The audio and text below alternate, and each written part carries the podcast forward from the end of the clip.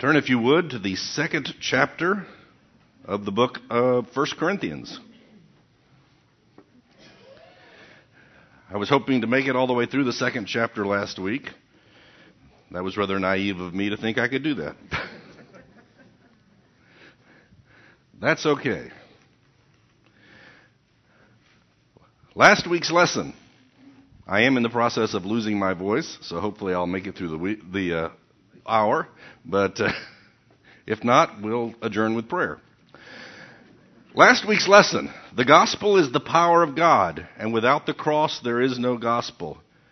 Paul is telling them, I came to you not preaching with fancy words, I came to you to share with you the cross and Christ and Christ crucified, because that is the gospel message. We are to preach Christ and Him crucified in weakness, in fear, and with trembling. There is no place in the Christian life for pride, the arrogance that comes with believing that you have accomplished your salvation on your own. There's just no place for it. It cannot exist.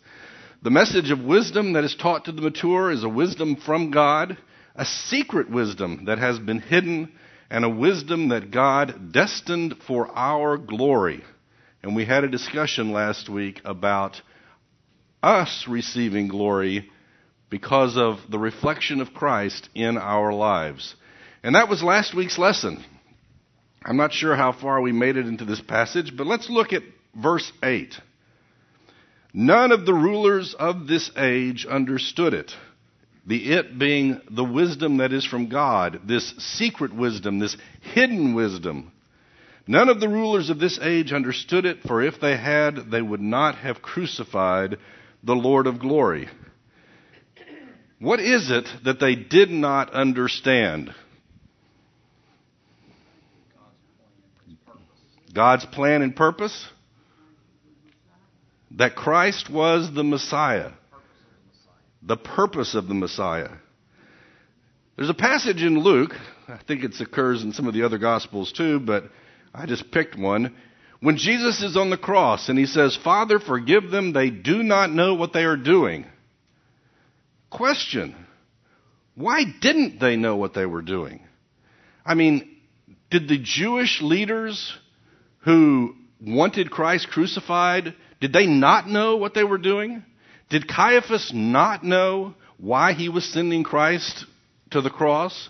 The Roman soldiers who were actually doing the crucifixion, did they not know what they were doing? They knew exactly what they were doing. They were professionals at killing people. They all knew what they were doing. They didn't know who they were doing it to. They had crucified a lot of people. Caiaphas had probably dealt with a lot of rabble rousers who had tried to stir up trouble. They had done that before, and here they were doing it to the Messiah, and they did not know who he was. And Christ says, Forgive them because they are ignorant. Or are they ignorant? There is a philosophical belief that goes all the way back to uh, at least Plato that I know of and is very popular in a lot of circles today that the only problem with humanity is a lack of education. If I can educate you, if I can teach you what is the right thing to do, you will, of course, do the right thing. If I can convince you of a course of action being the correct, the virtuous, the whatever word you want to use, course of action, you will say, well, of course, and I'll do that. You see this in a lot of organizations who view education as the path to utopia. Now, I'm a big fan of education. Being intelligent is better than being stupid. Okay? It just is. But it is not, it is not the pathway to salvation. Why? Because as we discussed last week, when we discussed this idea of the wisdom of God and the wisdom of this world, we noted the fact that when you go to the book of Proverbs, the fool is not the one who is ignorant. The fool is the one who has seen the truth and rejected it. It isn't that they don't know the will of God, it is that they choose not to do it. We're going to talk about this in a moment when we talk about those who are not led by the Spirit will not accept the truth. They don't accept it, and to them it's foolishness, therefore they do not learn it. But what came first? The refusal to accept it. That can't be right. We see this in Romans chapter 1, where we are told that the invisible attributes of God are clearly seen. But humanity looks at it and says no, and chooses to go after the creation instead of worshiping the Creator Himself. Yes? Two words describe what you're talking about overeducated Overeducated fools. fools. Well, you can be an overeducated fool or you can be an undereducated fool. The operative word is a fool. Yes.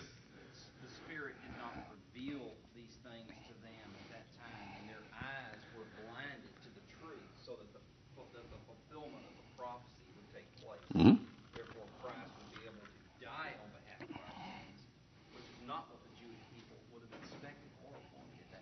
It was a stumbling block to them. They were blind to the truth, but they were blind because they chose to be blind. They were ignorant because they chose to be ignorant. And that's what we sometimes overlook. In the book of Proverbs, there is a discussion of the person who is just ignorant. They are called the simple. That's different than being the fool. So, none of the rulers of this age understood it, for if they had, they would not have crucified the Lord of glory. What would they have done? They would have worshiped him. However, as it is written, no eye has seen, no ear has heard, no mind has conceived what God has prepared for those who love him. And we discussed that as part of last week's lesson. But God has revealed it to us by His Spirit. We're going to spend today's lesson talking about the Holy Spirit. This passage, the rest of this chapter, deals with the Spirit and His work in our life. In particular, His work in the area of teaching us and leading us to an understanding of the truth. The scripture is full of discussions about the Holy Spirit. The Holy Spirit has a variety of different tasks and missions. We are only going to talk about one of them today. Uh, from our um, doctrinal statement of our church, it says we believe that the Godhead eternally exists in three persons the Father, the Son, and the Holy Spirit. And that these three are one God, having precisely the same nature, attributes, and perfections, and worthy of precisely the same homage, confidence, and obedience. The Holy Spirit being one of the members of the Trinity. Sometimes we have a tendency to um, not think too much about the work of the Holy Spirit because we're worried that if we do, we'll become charismatics. Well, they have their problems, and we're going to deal with those problems in several weeks in the future when we talk about the nature of spiritual gifts, the nature of tongues, etc. But for right now, let's remind ourselves that there are three persons of the Trinity. All of them are worthy of precisely the same homage, confidence, and obedience. This is a chart that uh, gets dragged out a whole lot, and I just wanted to remind us. The doctrine of the Trinity uh, confuses a lot of people, and it probably should. It is a difficult concept. But basically, we have the Father, who is God, the Son, who is God, the Holy Spirit, who is God. But the Father is not the Son. There is a distinction in person. The Son is not the Holy Spirit. There is a distinction in person, and the Father is not the Holy Spirit. Why is this important? Because there are those who believe that it is simply a different manifestation. There is the Father aspect of God in the Old Testament. In the New Testament, we have the Jesus Christ presentation of God. And following Pentecost, we have the Holy Spirit presentation of God. And the truth is, no, there are three distinct people working in the Godhead to accomplish their will and to accomplish our salvation. All three come into play. Now, that's a whole lot of words. This is taken once again from our doctrinal statement. I would uh, suggest you read it. I'm not going to read all these words. We believe that the Holy Spirit, the third person of the Blessed Trinity, though omnipresent from all eternity, took up his abode in the world in a special sense on the day of Pentecost. The Holy Spirit abides in all believers. A couple of verses. I, as I said, there's numerous verses you can look at in the scripture dealing with the Holy Spirit. I took three from the book of John. Um, just as a representation. John 14, 15 to 17 says, If you love me, you will obey what I command, and I will ask the Father, and he will give you another counselor to be with you forever, the Spirit of truth. The world cannot accept it, him because it neither sees him nor knows him. But you know him, for he lives with you and will be in you. Notice the promise that Jesus is giving to his disciples. You can imagine the fear that was uh, in the hearts of the disciples when they were told that Jesus was going to leave them. I mean, this guy's God, and he's leaving them, but he says, Don't worry about it. I'm going to send you someone else, the, the counselor, the Spirit of truth. John 7, 37 to 39. On the last and greatest day of the feast, Jesus stood and said in a loud voice, If anyone is thirsty, let him come to me and drink. Whoever believes in me, as the scripture has said, streams of living water will flow from within him. By this he meant the Spirit, whom those who believed in him were later to receive. Up to that time, the Spirit had not been given, since Jesus had not yet been glorified. What we see in the Old Testament is the Spirit descending on people for a particular time, for a particular purpose, but not a general giving of the Spirit to all believers. We don't see that until the New Testament, where the promise of the Holy Spirit living inside each of us is given. In the Old Testament, it was hit and miss. Sometimes they had it, sometimes they didn't. One more. John 16, 12 to 15. I have much more to say to you, more than you can now bear. But when He, the Spirit of truth, comes, He will guide you into all truth. He will not speak on His own, He will speak only what He hears, and He will tell you what is yet to come. He will bring glory to me by taking from what is mine and making it known to you. All that belongs to the Father is mine. That is why I said, The Spirit will take from what is mine and make it known to you.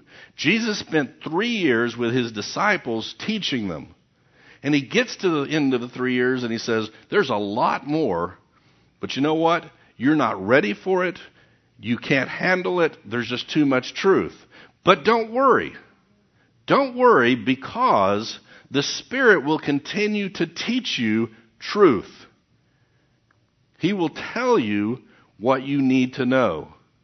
And that's actually what we're going to talk about today from 1 Corinthians, because we're going to talk about Jesus, the, the Spirit teaching us. So, back to verse 10, chapter 2. But God has revealed it to us by His Spirit. Revealed what? Well, as it says before, no eye has seen, no ear has heard, no mind has conceived what God has prepared for those who love Him. We had a discussion about that last week. There's a discussion about um, people have an idea about what they want from God. They want more comfort, they want more wealth, they want more power. But who could have conceived that God was going to come down and make us children of God? Who could have conceived such a thing? And the observation is no one could have unless the Holy Spirit came and revealed that to us. The Spirit searches all things, even the deep things of God. The Spirit is studying, the Spirit is understanding the way the world works, even to the deepest understanding of the ways of God. The Spirit understands that. Why is that important? Well, because He's going to reveal it to us. For who among men knows the thoughts of a man except the man's spirit within him? Stop right there. We are human beings. We have a certain level of understanding of human beings, of other human beings, because we are a human being. We understand when somebody says, I'm hungry. We understand when somebody says, I'm thirsty. We understand when someone says, I'm in love. We have a certain understanding of other human beings because of the fact that we are human beings. You know, we pretend to have the same level of understanding of our pets, but mainly because we take human attributes and force them into our pets. Don't get me started on that.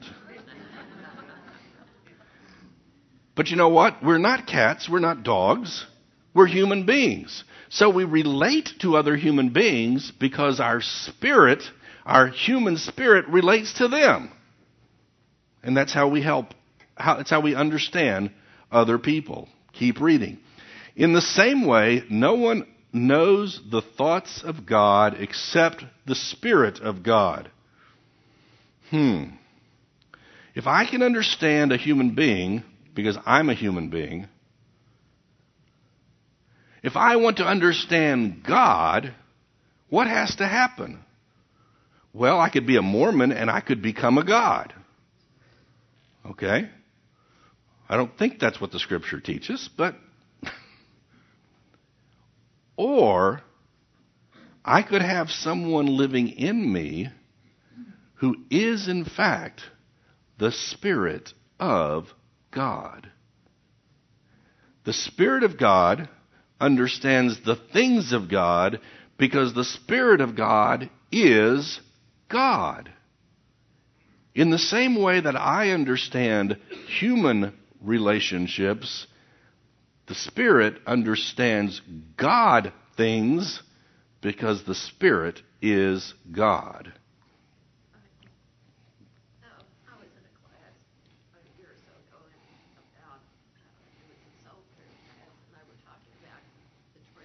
Hmm?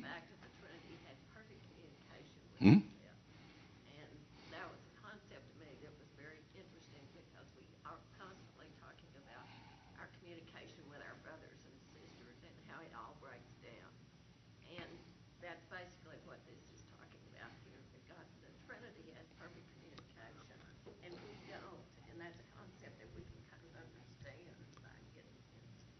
Did y'all hear that? The members of the Trinity have perfect communication with each other at all times. we have trouble with that. You know, let me back up a sentence or two. I made the comment that, you know, I understand, th- we understand human things because we're human. Well, that's true, we do. But we also have a fallen nature, which hinders us from understanding even human things. Because I start judging you based on my sin, my ego, my selfishness, etc. So the communication begins to break down because of our fallen nature. There is no fallen nature in the Trinity. So there is perfect communication between the Father and the Son and the Holy Spirit. Perfect at all times. Good point. For who among men knows the thoughts of a man except the man's spirit within him? In the same way, no one knows the thoughts of God except the Spirit of God. I may think I know what my cat is thinking. Maybe I'd better back that up. But I don't. Okay? yeah. I, no, I don't understand my cat at all. I let my cat out of the front door this morning because he has to go outside, and I walked to the back door, and the cat's at the back door wanting to get back in. Why? Because it was raining, and it doesn't like rain. I may think I understand cats and dogs, etc., but I don't because I'm not a cat or dog, etc. I have a better chance of understanding human beings because at least I am a human being. I have very little chance of understanding the things of God. Why? Because I'm not God. I am not of the same species as God is. Now, let's stop right there. Let's put on our despair and let's go home. And a lot of theologians have accepted that position.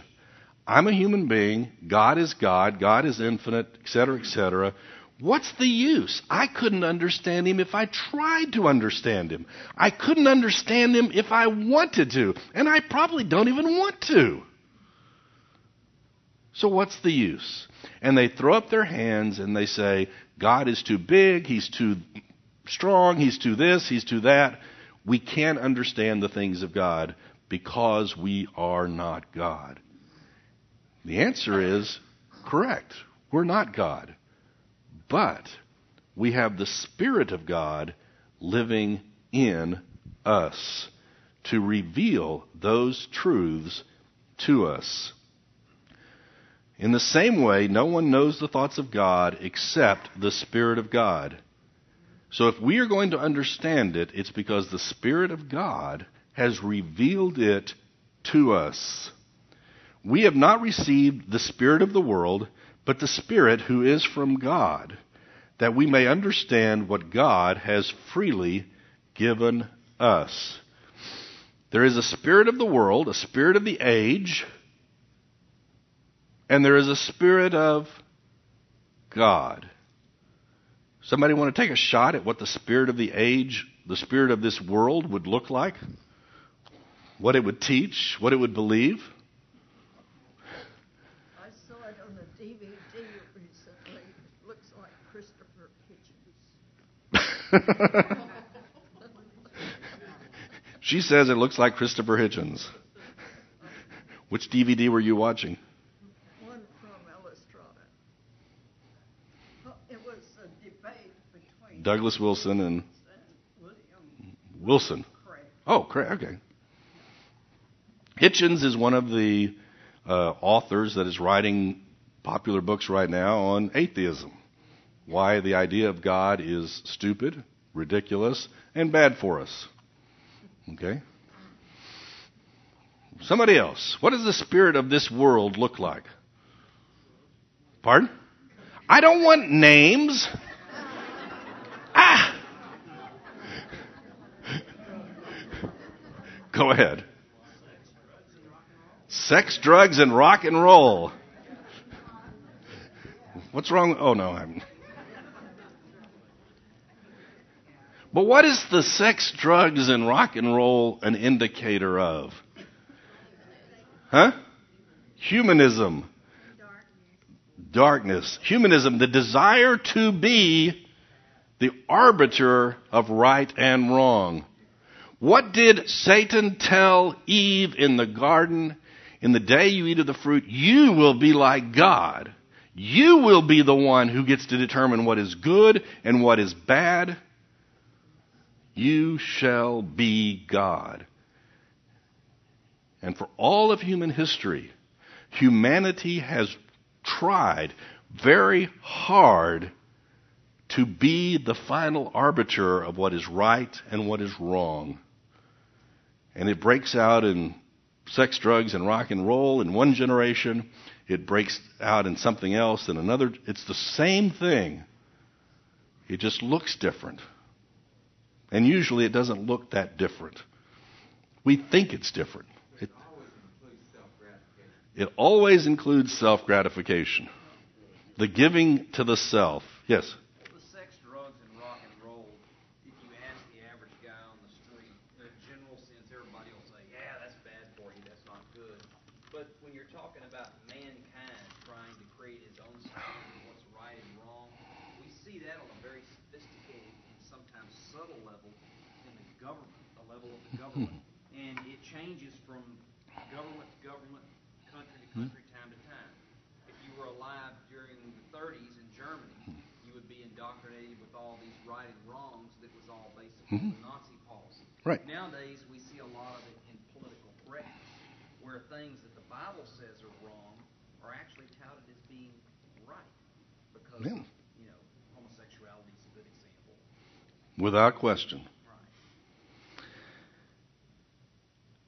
We have not received the Spirit of this world, but the Spirit who is from God, that we may understand what God has freely given us. What has God freely given us? Pardon? His Son. Salvation through His Son. His love. His Spirit.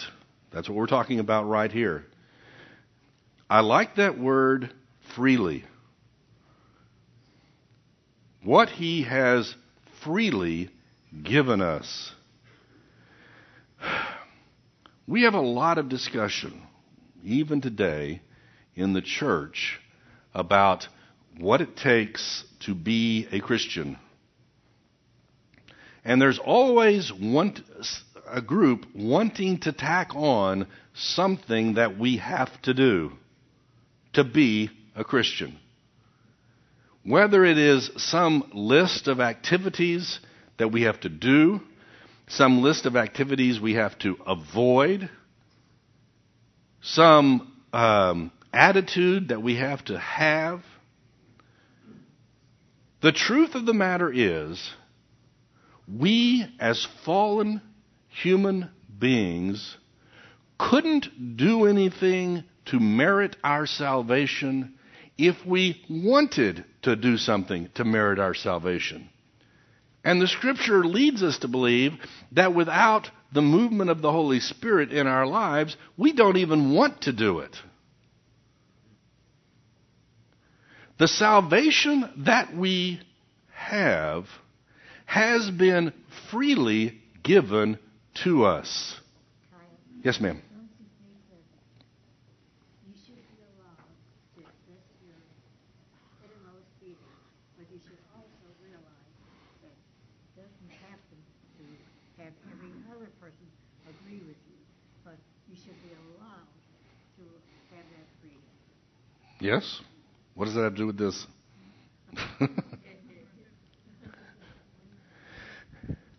Without question. Now, what confuses us sometimes is that when the Spirit moves in our lives and we receive the freely given gospel, the Spirit is going to work at what? Changing us. And there are those things that we did before that all of a sudden the Spirit says, I don't think so. So there is a change in our behavior, a change in our attitude, but that change is a product of the gospel. It is not a cause for us receiving the gospel. It isn't get this list together, and once you do everything, then you have earned salvation.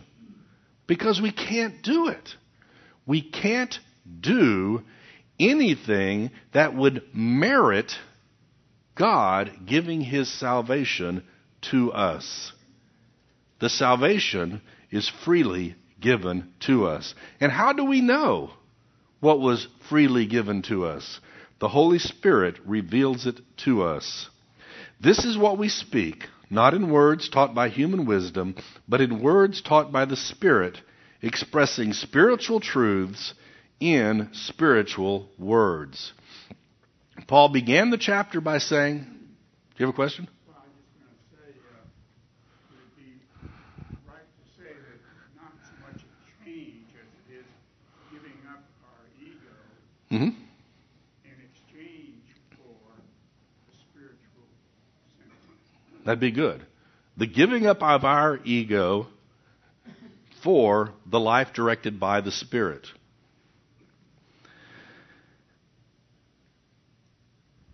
So, what we receive is not human wisdom, but spiritual wisdom. Spiritual words giving us a spiritual message. If you remember at the beginning of the chapter, Paul says, I didn't come to you speaking fancy words. I didn't come to you with the eloquence that you expect from the philosophers that preach in the marketplace. Now, as I mentioned last week, Paul was a highly educated man. He probably could have done that had he chosen to do that. But he wanted to demonstrate the power of the Spirit to save people, not the power of Paul to weasel people in to making a professed conversion. He is going to share with them spiritual truth. The man without the Spirit, the man without the Spirit does not accept the things that come from the Spirit of God, for they are foolishness to him, and he cannot understand them because they are spiritually discerned. Whew. We have three things here.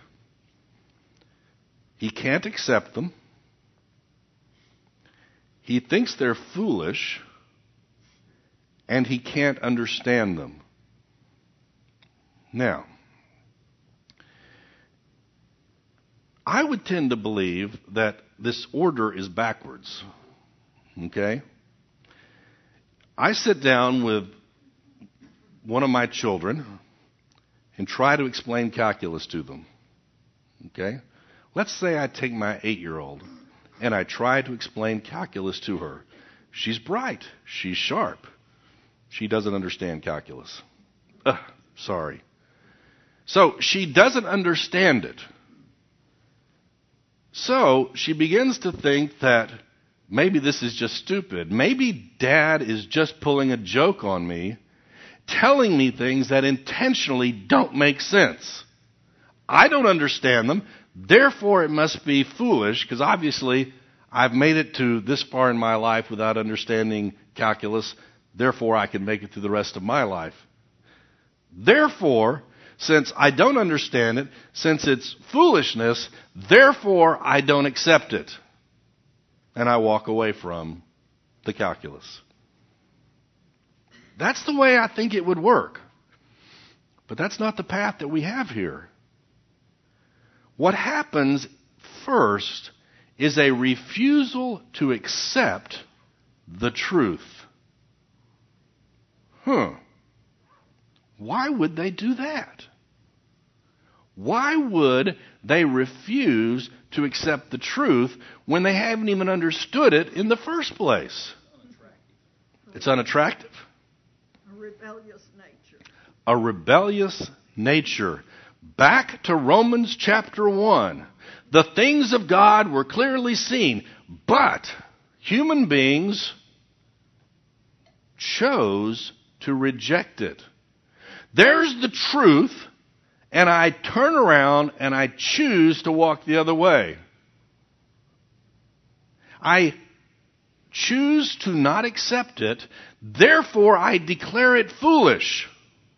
I declare it foolish because it doesn't fit in what I think is the truth. And who is the arbiter of the truth? Me. Go ahead.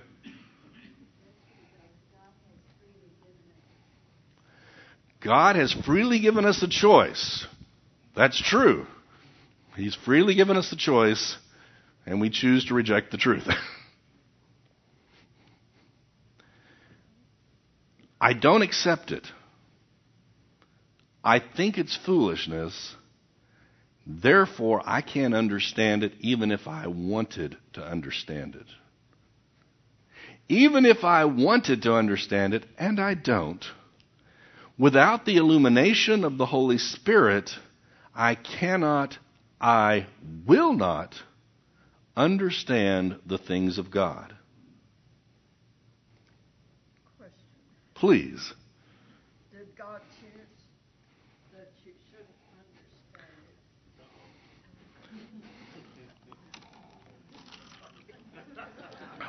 it? Next question.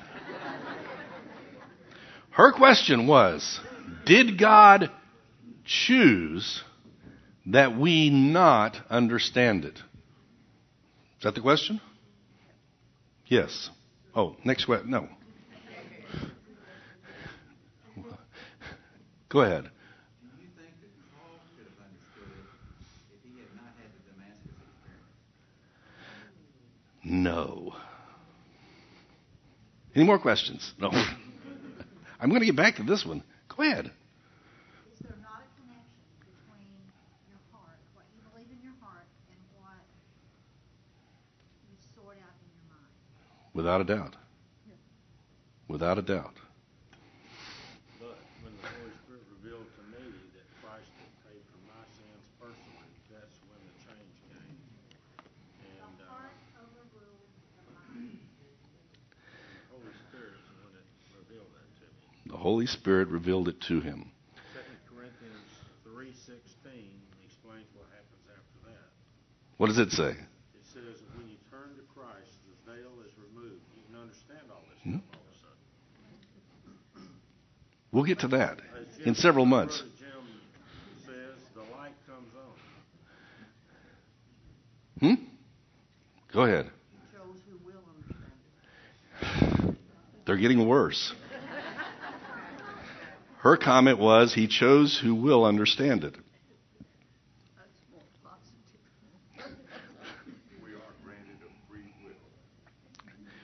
Yes. What does that mean? The illustration that I like to use is simply this. Okay? I tell my son to go mow the yard. Now, at this particular moment, there's a 10 foot hole in my yard. There's not, but for the sake of illustration, let's say there is. So I tell my son, don't jump in the hole. Because if you jump in the hole, you won't be able to get out, and you won't be able to mow the yard, which is what I ask you to do. So I say, good luck, and I leave. My son, out of sheer curiosity, runs over and he starts looking in the hole. Out of sheer curiosity, he jumps in the hole. I return five hours later. The yard is not mowed. And I know exactly where my son is. He's in the hole. So I walk over to the hole and I say, Son, why didn't you mow the yard? Well, I couldn't. I'm down in this hole. How could I mow the yard when I'm in a hole? And I said, You're right. You're in a hole. And I told you not to fall in the hole. Yet you chose to jump in the hole. So, is he not guilty, or is he guilty of not mowing the yard when I ask him to do it, just because he couldn't do it because he was sitting in a hole? And that's what humanity is. The concept of original sin is that your and my ancestors chose to jump in the hole. They chose of their own free will to go jump in that hole. And as we see in the book of Romans, all of us collectively live with the consequence of that sin that we are sinners. We are all in the hole. Now, we're all guilty because we chose to live in that hole of our own free will. The Holy Spirit comes along and he lifts people out of that hole. Now, if you want to have a long discussion, and we're not going to do it, if you want to have a long discussion, he goes to everybody in that hole and says, Do you want to come out? Do you want to come out? Do you want to come out? And he gives everybody the opportunity to get out of the hole. That is what we call Arminianism, which is probably what most of you believe. If you're a good Calvinist, he walks over and he grabs some of them and pulls them out of the hole. Okay? We're not going to get into that discussion. The reality of it is, though, nobody gets out of the hole until the Holy Spirit reveals the truth to them. Whether he reveals it to everybody or just, I mean, we're not going to get into that discussion. We can have it, it's fun. I've been there. But sometimes it deflects us from the truth that the only way we respond to the gospel message is by the Holy Spirit moving in our lives and saying, you know, I ought to go that way. And then we respond. The Holy Spirit, God, directs salvation.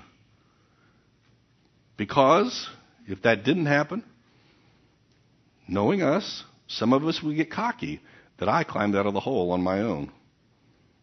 We didn't. We couldn't. We won't. God does it all. Now, the question was asked about the heart versus the head, the mind. God, God wants all of us, all of us as an individual, body, mind, spirit, all of it saved.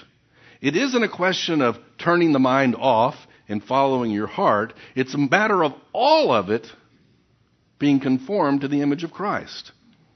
I have difficulty with all the pop movies, etc. You know, oh, just follow your heart. As if we can turn off reason and just do what our gut tells us to do. Well, in fallen creatures, our gut usually tells us to do pretty stupid things. Okay? God gave us a mind. He wants us to use our mind. He gave us a heart. He wants us to use our heart. And I use that heart not in the biological sense, but in the biblical sense of the center of our being.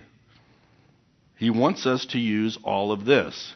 What we sometimes mistake is that I have looked at the truth, made a logical discussion, and rejected certain truths. We didn't make a logical discussion to reject certain truths. We chose to reject it, and then we went looking for reasons to reject it. If you don't believe that, come talk to my children. Or you can talk to your own children. They're all sinners. Oh. That's the way we work. We rationalize our behavior. The individual without the Spirit cannot understand the things of God. To that person, it is foolishness, and they reject it because they don't accept, they refuse to accept the fact that God is telling them what to do. The spiritual man makes judgments about all things, but he himself is not subject to any man's judgment. The Spirit in us allows us to make correct judgments about all of life. What is this talking about? It's simply talking about the Holy Spirit guiding us through life. That's good. That's bad. Go this way. Don't go that way.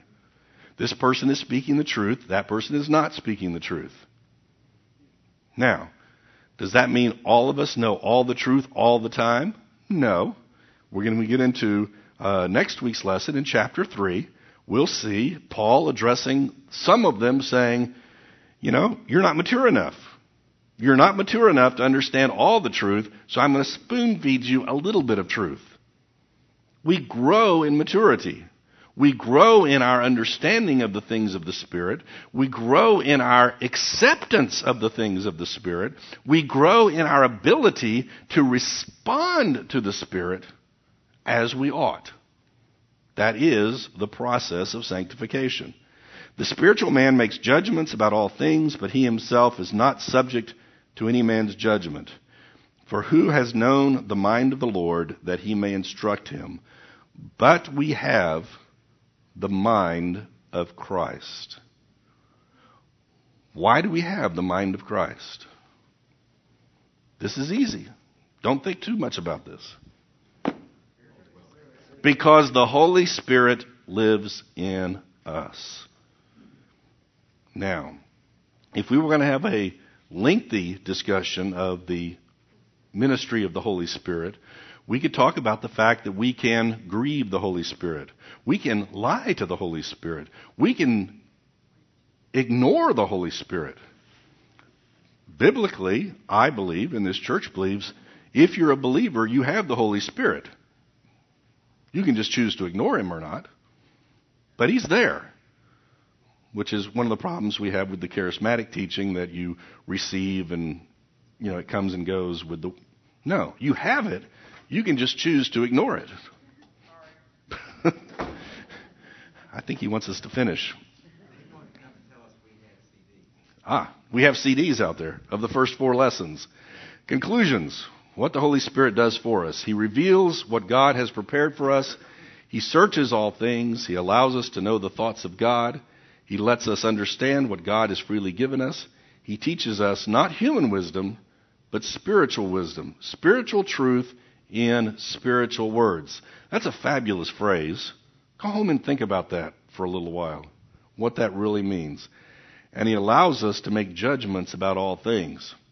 We're going to talk about judgments next week, and then in about three or four weeks, we're going to talk about it some more. Because Paul is going to say, nobody judges me. Okay? God, I mean, I am a servant of God, and God is the one that I'm accountable to. So, you know, go away, don't judge me. But then in a couple of chapters, he's going to say, but we as a church body need to make judgments about the behavior of people within the church. Not the pagans outside the church. It shouldn't surprise us that they are doing bizarre things. But if it's inside the church, we are to make judgments about what they're doing. So we'll have a discussion about that. And he gives us the mind of Christ. Back to that diagram of the Trinity. Christ taught his disciples for three years. And at the end of the three years, he said, I haven't covered everything. I just got started. We now have the mind of Christ available to us to understand the things of God.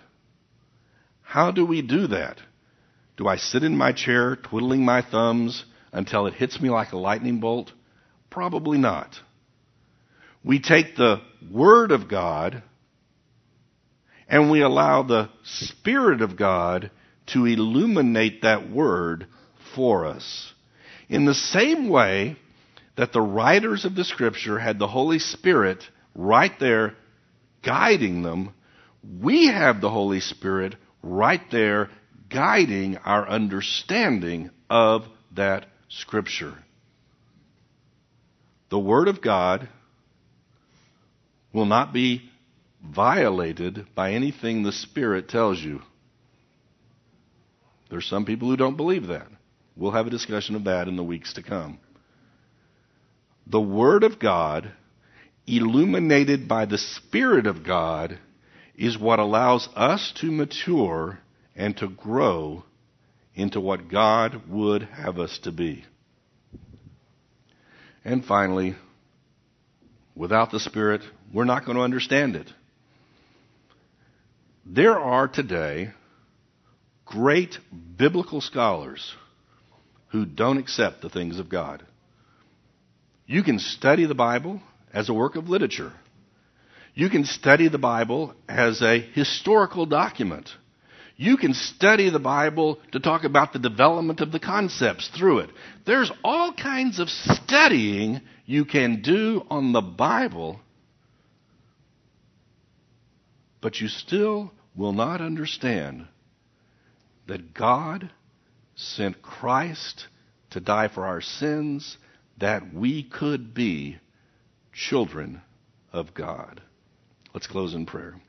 Dear Heavenly Father, thank you for the Spirit.